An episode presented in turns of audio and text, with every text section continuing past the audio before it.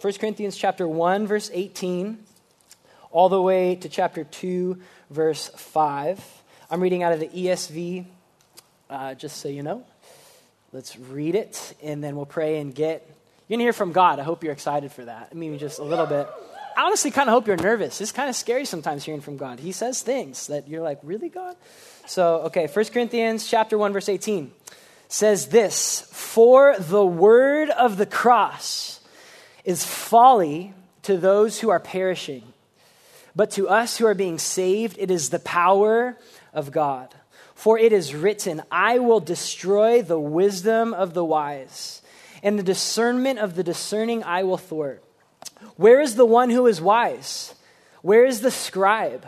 Where is the debater of this age? Has not God made foolish the wisdom of the world? For since in the wisdom of God, the world did not know God through wisdom, it pleased God through the folly of what we preach to save those who believe. For the Jews demand signs, and Greeks seek wisdom, but we preach Christ crucified, a stumbling block to Jews and folly to Gentiles. But to those who are called, both Jews and Greeks, Christ, the power of God and the wisdom of God. For the foolishness of God is wiser than men, and the weakness of God is stronger than men. For consider your calling, brothers. Not many of you were wise according to worldly standards. Not many were powerful. Not many were of noble birth. Please, Jesus. But God chose what is foolish in the world. I hope you're hearing this. This is wild. God chose what is foolish in the world to shame the wise. God chose what is weak in the world to shame the strong. God chose what is low and despised in the world. You ever feel despised? Even things that are not, to bring to nothing things that are, so that no human being might boast in the presence of God. And because of him, you are in Christ Jesus, who became to us wisdom from God, righteousness and sanctification and redemption, so that, as it is written, let the one who boasts, boast in the Lord." We'll read five more verses in chapter 2. "And I... when I came to you, brothers, did not come proclaiming to you the testimony of God with lofty speech or wisdom. For I decided to know nothing among you except Jesus Christ and him crucified. And I was with you in weakness and in fear and much trembling.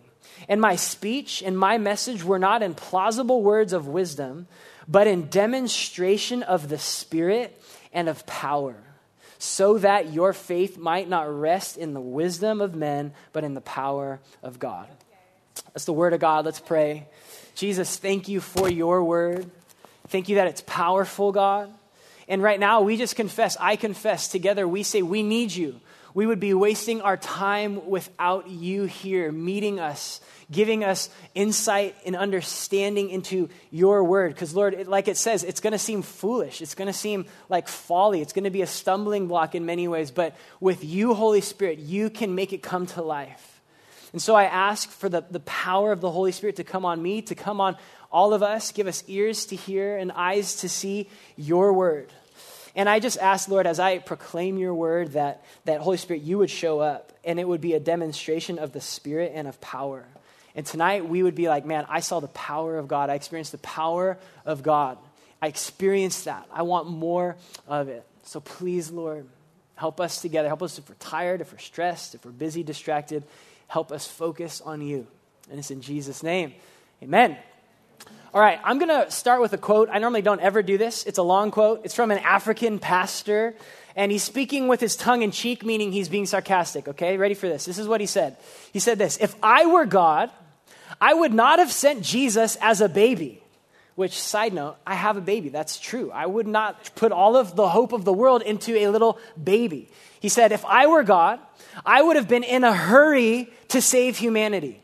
I would have sent Jesus as a great sage, bold, drawing large crowds. I would have had Jesus start preaching from the age of 15, dazzling his elders, and he would have saved humanity in, say, 15 years, half the time it took for God to save the world. The way God did it was too slow, too low tech, too wasteful of time. Having Jesus born as an infant, then 3 years as a baby, then 10 years as a child, then 7 years as a teenager, while the world waited to be saved, was a lack of God's visional clarity. He's talking sarcastically, I hope you get it. Having Jesus live 10 more years as a mature young adult, your age, and yet saying nothing about his mission was a sign of poor product placement. Sending him to earth penniless, born to some poor peasant family in obscurity, when God owns the cattle on 1,000 hills, when we know that the way to reach the world is obviously more money and more power, is a sign that God doesn't understand marketing and branding. I would have sent the Messiah as a king, rich and powerful. I would have announced his arrival by splashing it on the billboards. At his entry, CNN would have recorded it live. Think about this. God could have done this. CNN would have recorded it live. It would have been digitally synchronized via satellite around the whole world. I would have reached the world at once. And if CNN were not available, I would have played some fantastical kaleidoscope in the clouds, something that would have made the whole world stop and look up into the sky. I want you to think about how Jesus was actually sent. And then think about the culture and society that you are a part of. Like we are a part of the most advanced civilization in the history of the world. Just let that blow your mind. You are a part of the most advanced civilization. Most of you have either attended college or are attending college. You've gone through some of the top literally institutions that have ever existed that are teaching you knowledge. You have more power and information at your fingertips than any other group of people who have ever lived. And do you know who we're like the people of Babel? We, as a culture and society, have built this tower nearly to heaven. What can we not do in society? And when Paul was writing 1 Corinthians, there were two cultures, that he was talking to. Number one, there were the Jews. You remember he mentioned the Jews. And then he was writing to the culture of the day. They were the Greeks. They represent the power of Rome. They were a Greek culture. And look at chapter 1, verse 22. I want us to start looking at this verse. Chapter 1, verse 22. He says this about these two cultures. He says, the Jews demand signs and the Greeks seek wisdom. I want you to think about this for a second. That you probably resonate with one of these two cultures. Jews, at this time, who Paul is writing to, demanded signs. Jews were power hungry. They craved power. They'd been oppressed, right? If you know some Jewish history, they were slaves for 400 years. And they saw God radically deliver them, with amazing power. They saw the power of God. And then remember Daniel and his friends as exiles in this other nation? And they're no, we're not bowing down. And they saw God deliver them. Daniel, the lions were closed. They experienced power from God. The whole Old Testament is a story of weak people and a powerful God delivering them.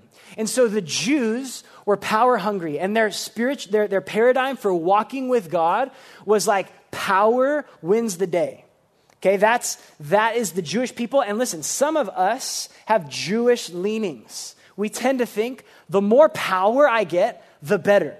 The more supernatural power is always better. The more strength, the better. And you can even, if this is you can tend to think that God actually needs my strength and my gifts and my power to build his kingdom. And the more power I can get, the better for the kingdom of God. If that's kind of sounds like you, you would fit more in the Jewish camp, Then he says, the Jews demand signs, supernatural signs. The Greeks seek wisdom, There's another culture that loves wisdom, loves logic and reason and philosophy. From this stream, the Greek thinking is how we've got our modern science and technology. Some of you guys have a Greek bent. You're I want to know what the best minds in history have to offer me. I want to know like what the greatest thinkers, I want to read the greatest books. I want to hear all the great theories of the universe and its origin and its meaning. I need to like see something and like understand it with my senses or with my logic. Like that's some of us. Some of you guys are like, hey, just give me like supernatural stuff. Some of you are like, let me think about this for a minute. Let me read some books. Let me see what so-and-so had to say. And in the face of a Jewish longing for power, and a Greek culture that loved wisdom, comes Jesus as a baby, okay? I just want you to think about that. You have these Jewish power-hungry people, and then you have this Roman culture that loves wisdom, and then you have a baby. And then let's just fast forward through the life of Jesus. The climax of Jesus' life, of his ministry, was him hanging naked, suffocating to death on a Roman cross. That was Jesus, okay? And so look at verse 23 and 24. Paul goes on to say, yeah, Jews want signs, Greeks want wisdom, but we preach Jesus Christ crucified, a stumbling block to Jews and folly to Gentiles. But to us, Christ is the power and wisdom of God. Listen, if you are a Jewish person who loves power and your concept of walking with God is the more power, the better, and you saw the Son of God hanging naked on a cross, you're like, this is ridiculous. Obviously, Jesus failed. Obviously, Jesus was not from God. Why would God, who delivered us all of these amazing ways, do this? He failed. He lost to Satan the power of darkness. Clearly, Jesus is not my hope. What kind of power is death on a cross? Your hands are literally stuck and you're breathing, you're suffocating and you're breathing your last. How does that look to a Jewish person? Think about that. God was like, this is how I want to display who I am to these Jews.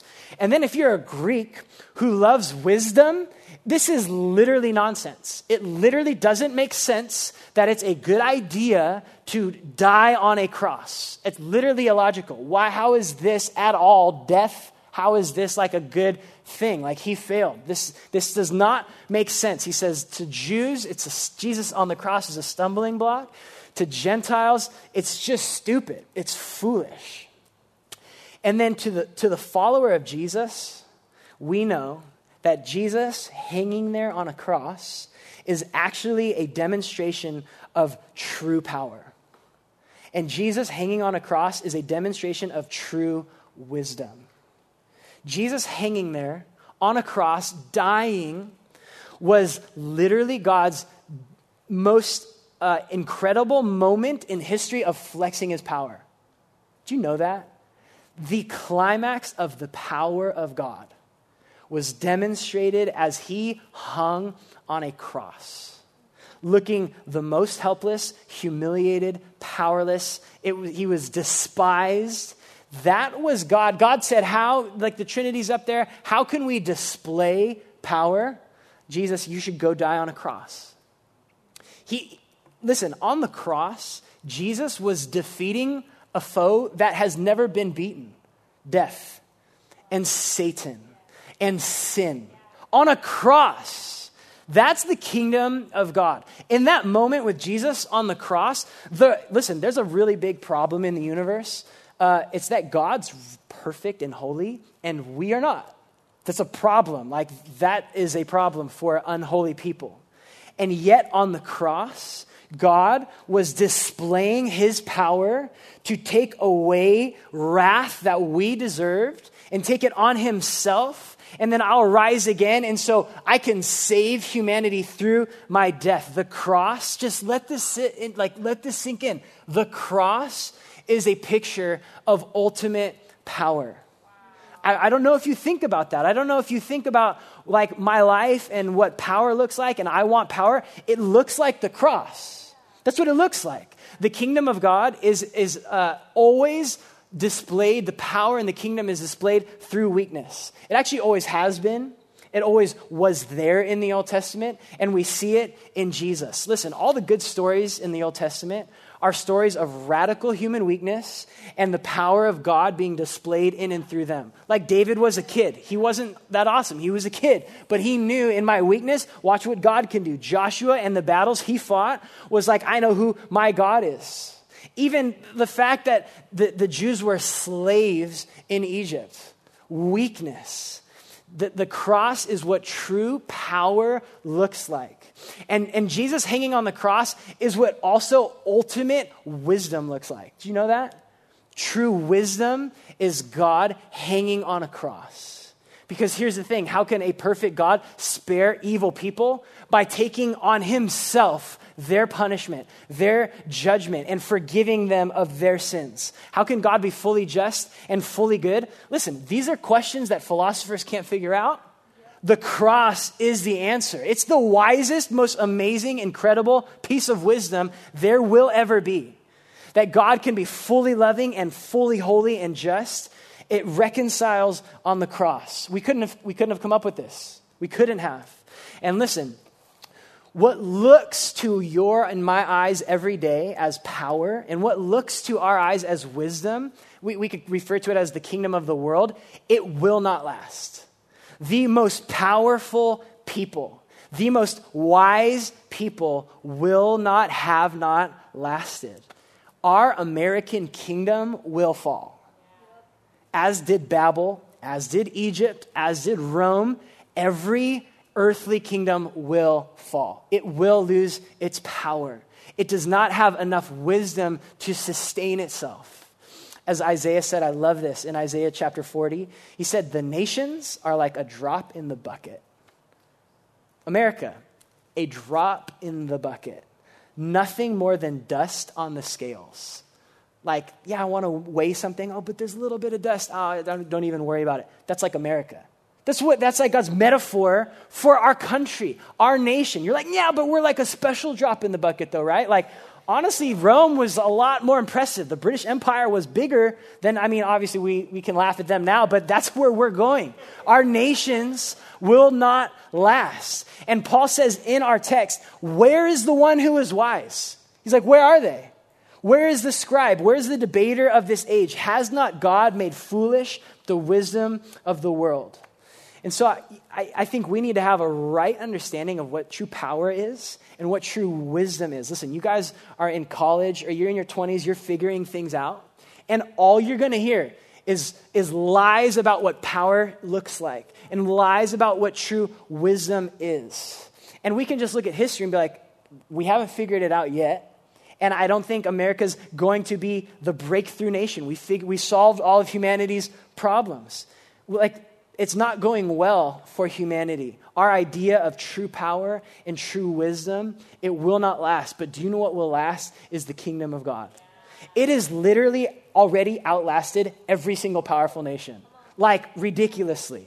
Like Babylon, Egypt, Rome. Like it was the church that helped bring down Rome and then like saved Rome and used all its like roads and stuff to just save the world in the Reformation. Like it's amazing. We have outlasted every single kingdom. Every other ideology and philosophy, Jesus has overcome those things. Jesus on a cross has literally been more powerful and more wisdom than anything else in the world. And do you know what's amazing about it? Is the way Jesus does this, the way the kingdom of God succeeds is small and unassuming, like a mustard seed. It keeps looking like the cross. That's what your life, if you want to follow Jesus, that's what it keeps looking like to the world. People will watch you following Jesus and be like, you're stupid. And like, why would you choose to give up power? Why would you choose to give up influence? Why would you not just try and grab all that you can get? If you want to follow Jesus for real, like your life will look like Jesus. Let me hear this. Success in a life looks like Jesus. Success looks like Jesus. And Jesus died on a cross. And then he rose again. And now he's sitting on his throne. But he's like, listen, but the way I'm going to spread my kingdom is through this foolishness to the world and through this like weakness and like choosing the way of the cross. You want to follow me? You pick up a cross. And I want to get really like personal. I think I have four things for us. Like I want to get really, really practical for us.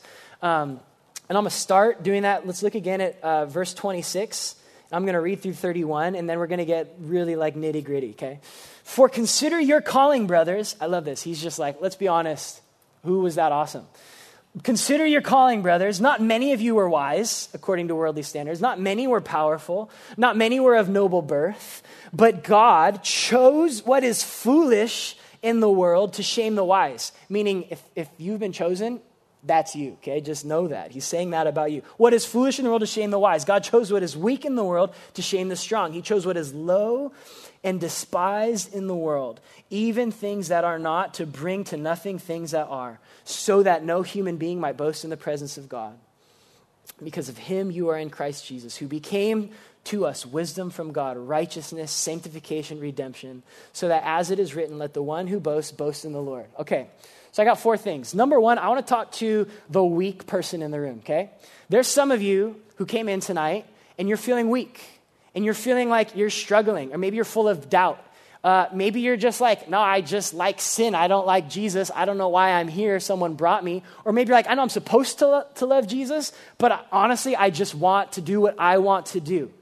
If that's you tonight, I want you to hear this. You are exactly who Jesus came for. You're perfect. You fit the bill.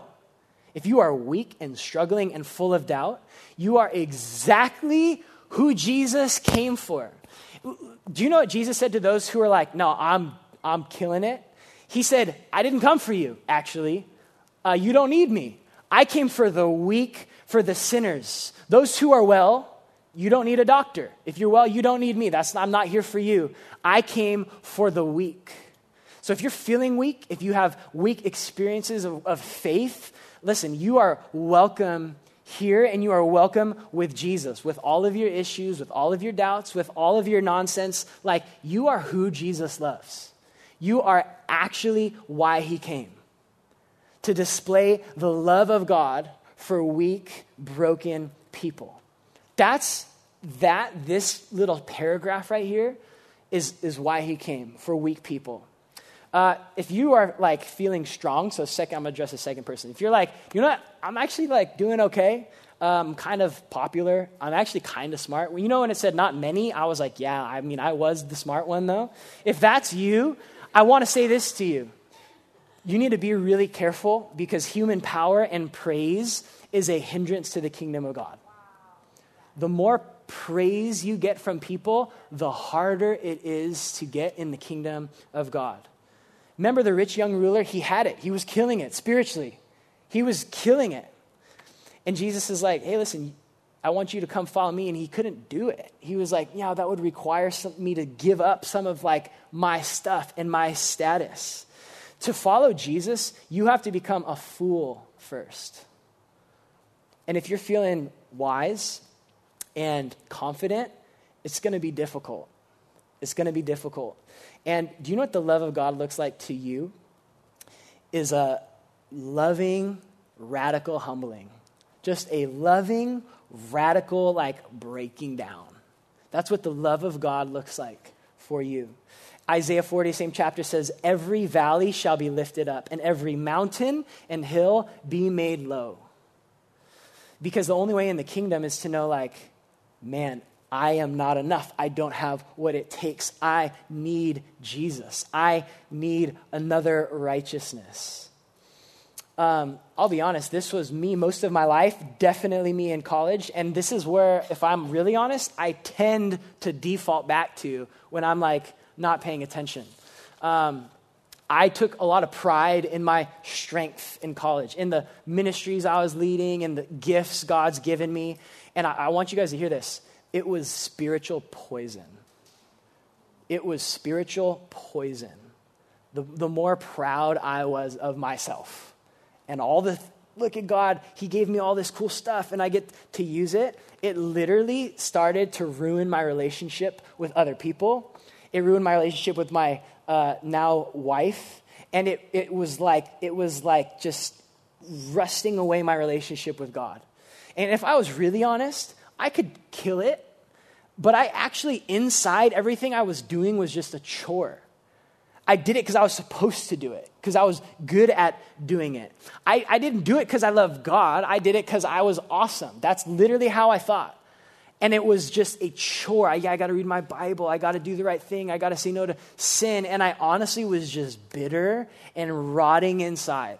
All of my strength, all of my knowledge was just rotting me inside. And listen, it wasn't until I realized that even in my strength, I was nowhere near enough, that I was actually really proud and miserable, and I actually needed a savior to save me from all of my nonsense and all of my pride. And it wasn't until God began to break me down, like, systematically, and like I was really be able to be honest, like, man, I don't have what it takes, that I began to experience the love and mercy of God. That Jesus became good news, and not just like, hey, get your act together, bro. It was like, oh wait, he loves me too? Because why would he love me? Because I'm really broken, and like I'm actually really proud, and I'm an idiot. Like, no wait, that's why Jesus came?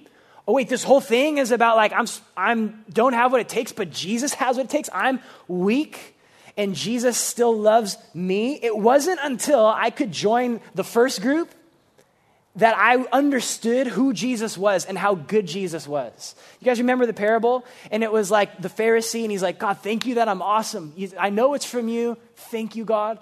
And then you have the tax collector, and he said, he stood far off, and he just said, God, have mercy on me, a sinner. And Jesus said, it was that tax collector that walked away justified. You want to know the right posture in following Jesus is, God, have mercy on me, a sinner. It's not, God thinks that I'm awesome. It's not that. That's not where justification comes from, because you don't need justification because you're awesome. That posture of, Lord, have mercy on me. Jesus said it this way, blessed are the poor in spirit. That's the first thing he ever preached. Blessed are the poor in spirit. And if that's you, I just, in love for you, know God's coming for you. He's coming for you, and he loves you. And sometimes that's going to mean he's going to like expose some of your stuff so that you are humbled and know you need him. I want to talk to another group now. To you who are like a dreamer, who like want to do amazing things in life and for the Lord and with the Lord. I already said this, but I jumped ahead. It was the best line for you. But here's the thing. Success looks like Jesus. Success isn't what you achieve. It's not what you make for yourself. It's not your resume. It's not your dream job. It's not changing the world. Success looks like Jesus, who was God and yet humbled himself and was obedient to his Father to the point of death on a cross. That's success.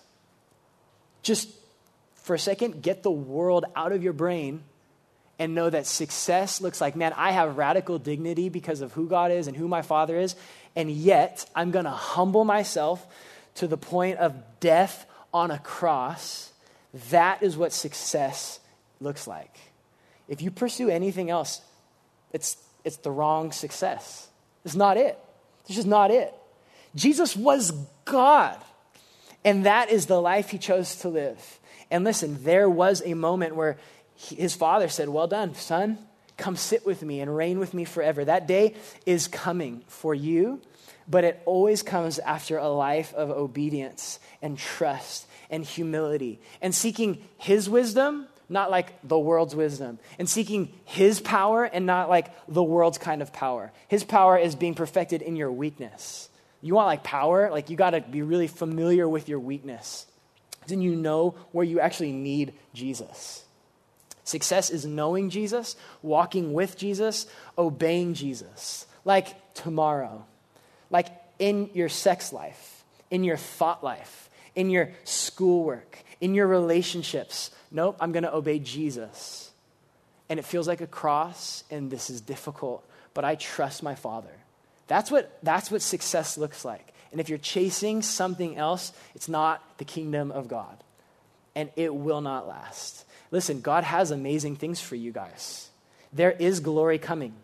there are other thrones that people get to sit on in heaven, and we get to rule with Jesus. But it comes after a life of trusting and obeying Jesus, the same way Jesus did. That is what power and success and wisdom looks like, the way of Jesus, the cross. And then here's the last practical thing I want us to see. Look at 1 Corinthians chapter 2 now, verse 2. Paul said, I decided to know nothing among you except Jesus. Do you know what's really classic about our generation, our culture right now? This is crazy. We love the things of Jesus. We love justice and relational wholeness and acceptance and power and wisdom. Like, when we hear about the kingdom of God, we're like, yeah. If you go to anybody in the world who's our age and be like, hey, does this kingdom sound good? They're going to be like, yes. But here's the thing. Our culture, we want the kingdom without the king. Listen, we want the kingdom without the king. We want wisdom in general. We want power in general. We want justice in general. We want relational wholeness in general, love and acceptance in general, but we don't always want it on the king's terms. We want the fruit of the kingdom without Jesus. Listen, that's how the whole world is. If you go to San Francisco, they're going to be so about justice and so about be relationally fulfilled.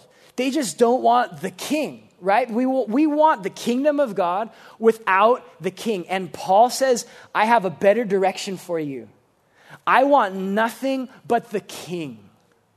Don't pursue the kingdom, pursue the king.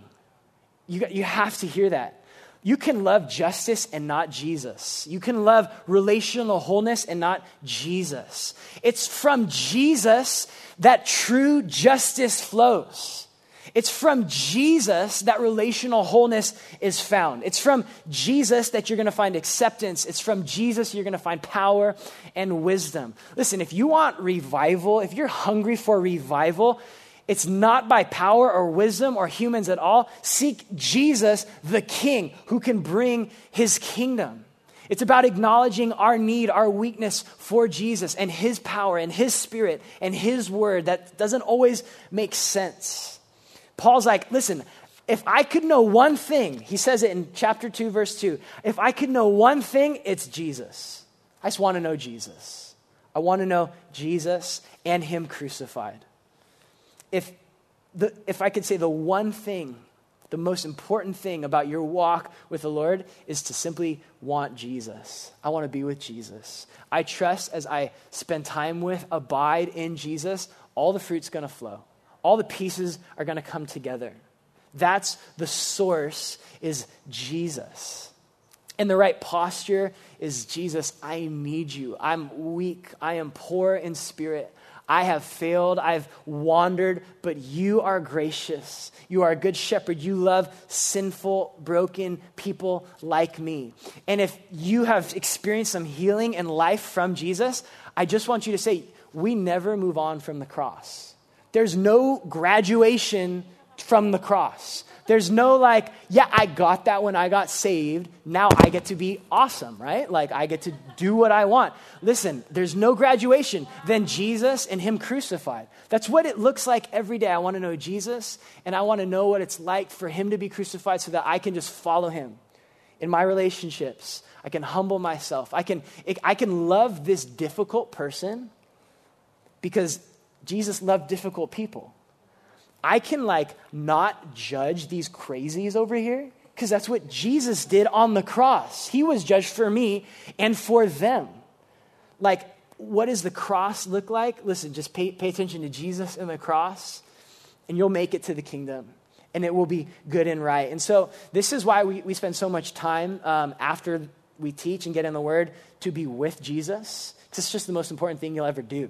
To just be in the presence of Jesus, to spend time with Jesus, to sit with Jesus, to take communion and remember the cross of Jesus. We're going to have people up here who want to pray for you, listen, I know some of you guys have stuff you need to get off your chest and confess. You're not going to freak them out. They're the same as you, and Jesus has rescued them, and they know what it's like to be rescued. I want to encourage you to get prayer tonight. I want to encourage you guys just to pray for your friends who came. And listen, if you're right now, if you feel just nervous for worship, like, oh my goodness, that's okay. It's like Jesus came for people like you who are nervous and broken and weak. Like, that is who he loves. If you're feeling like, oh man, like just a puffed up chest for worship, I would just simply say sometimes he like pokes you in the chest, it hurts, and you're like all comes out and you get in the right posture of worship. Like on your knees with your face before Jesus. And he says, humble yourself and then Jesus will lift you up. We were praying beforehand and someone just had this picture of like, man, the right posture is my face down because it's Jesus who lifts my head. Like when I lift my head up, when I lift my own head, in my pride, Jesus in love is like, no, you're going to put your head down. But when I put my head down, Jesus is the one. Psalm 3, you are the lifter of my head. You are my glory. Jesus is my glory and the lifter of my head. And so I'm going to pray for us. And then we're just going to spend time humbling ourselves before Jesus. So Jesus, thank you for who you are. I thank you for your word and how it doesn't make sense to the world. It's like radical. It looks ridiculous. It looks foolish. It looks weak. And yet we know that's where true power comes from and true wisdom in your presence on the cross, Lord. Would we never forget the cross and move on from the cross? Like that is like the centerpiece of your kingdom, the lamb that was slain. So Lord, right now, please, Holy Spirit, would you first let us bow our heads and our knees before you, and then would you lift our heads? Would you say, come to me, and then I'll give you rest. I'll be your glory. I'll be your righteousness. I'll be everything that you need because you're trusting in me. Holy Spirit, I ask right now that you would just speak really kindly to those of us who have wandered and maybe are feeling afraid. Would we know that you are a good shepherd who lays his life down for his sheep, who loves the wandering sheep and brings them back. And that's what heaven goes crazy for, is one lost sheep coming back. Would we know that this is the right place for us in our brokenness, in our doubt, in our fear? Would we find the embrace of a loving Father here tonight, God? If there's others of us and we just are just overwhelmed by your love for us, would we just enjoy your presence together, Lord? Would we worship you freely? Would we not hold anything back? Lord, I pray for friends to be praying with friends, to be real and honest with each other about where they're at and what they need. And God, I just pray that there would just be a great move of prayer tonight, that there would be too many people at the prayer team, and that we together would just be humbling ourselves in the presence of God. That not one of us would boast in the presence of God, but we would boast in Jesus. Let us tonight boast in Jesus, boast in the Lord. My God is so great. My God has delivered me. My God has taken away my sin and my shame. He's forgiven me. He's pursued me in my rebellion. We boast in Jesus and Jesus alone tonight. And Lord, I just also pray, I feel it. I feel the sting, the loving sting. I know where I've been proud, Lord, where I've been proud of myself and where I've been like, no, I'm okay, God. I don't need you. Would you just, Jesus, you are the healer. Holy Spirit, you are the comforter. Would you just remind us of your great love for us? Even the older brothers like me in the room who are like, what? I didn't do all that stuff, Jesus. Feel kind of bitter, like, oh, I'm following you, and like just those Pharisees in the room, Lord, would you just graciously just come to us as well, and just speak your love and mercy over us as well. You love us still. You came for us. You came for our pride as well. And would we just enjoy your presence now, Jesus?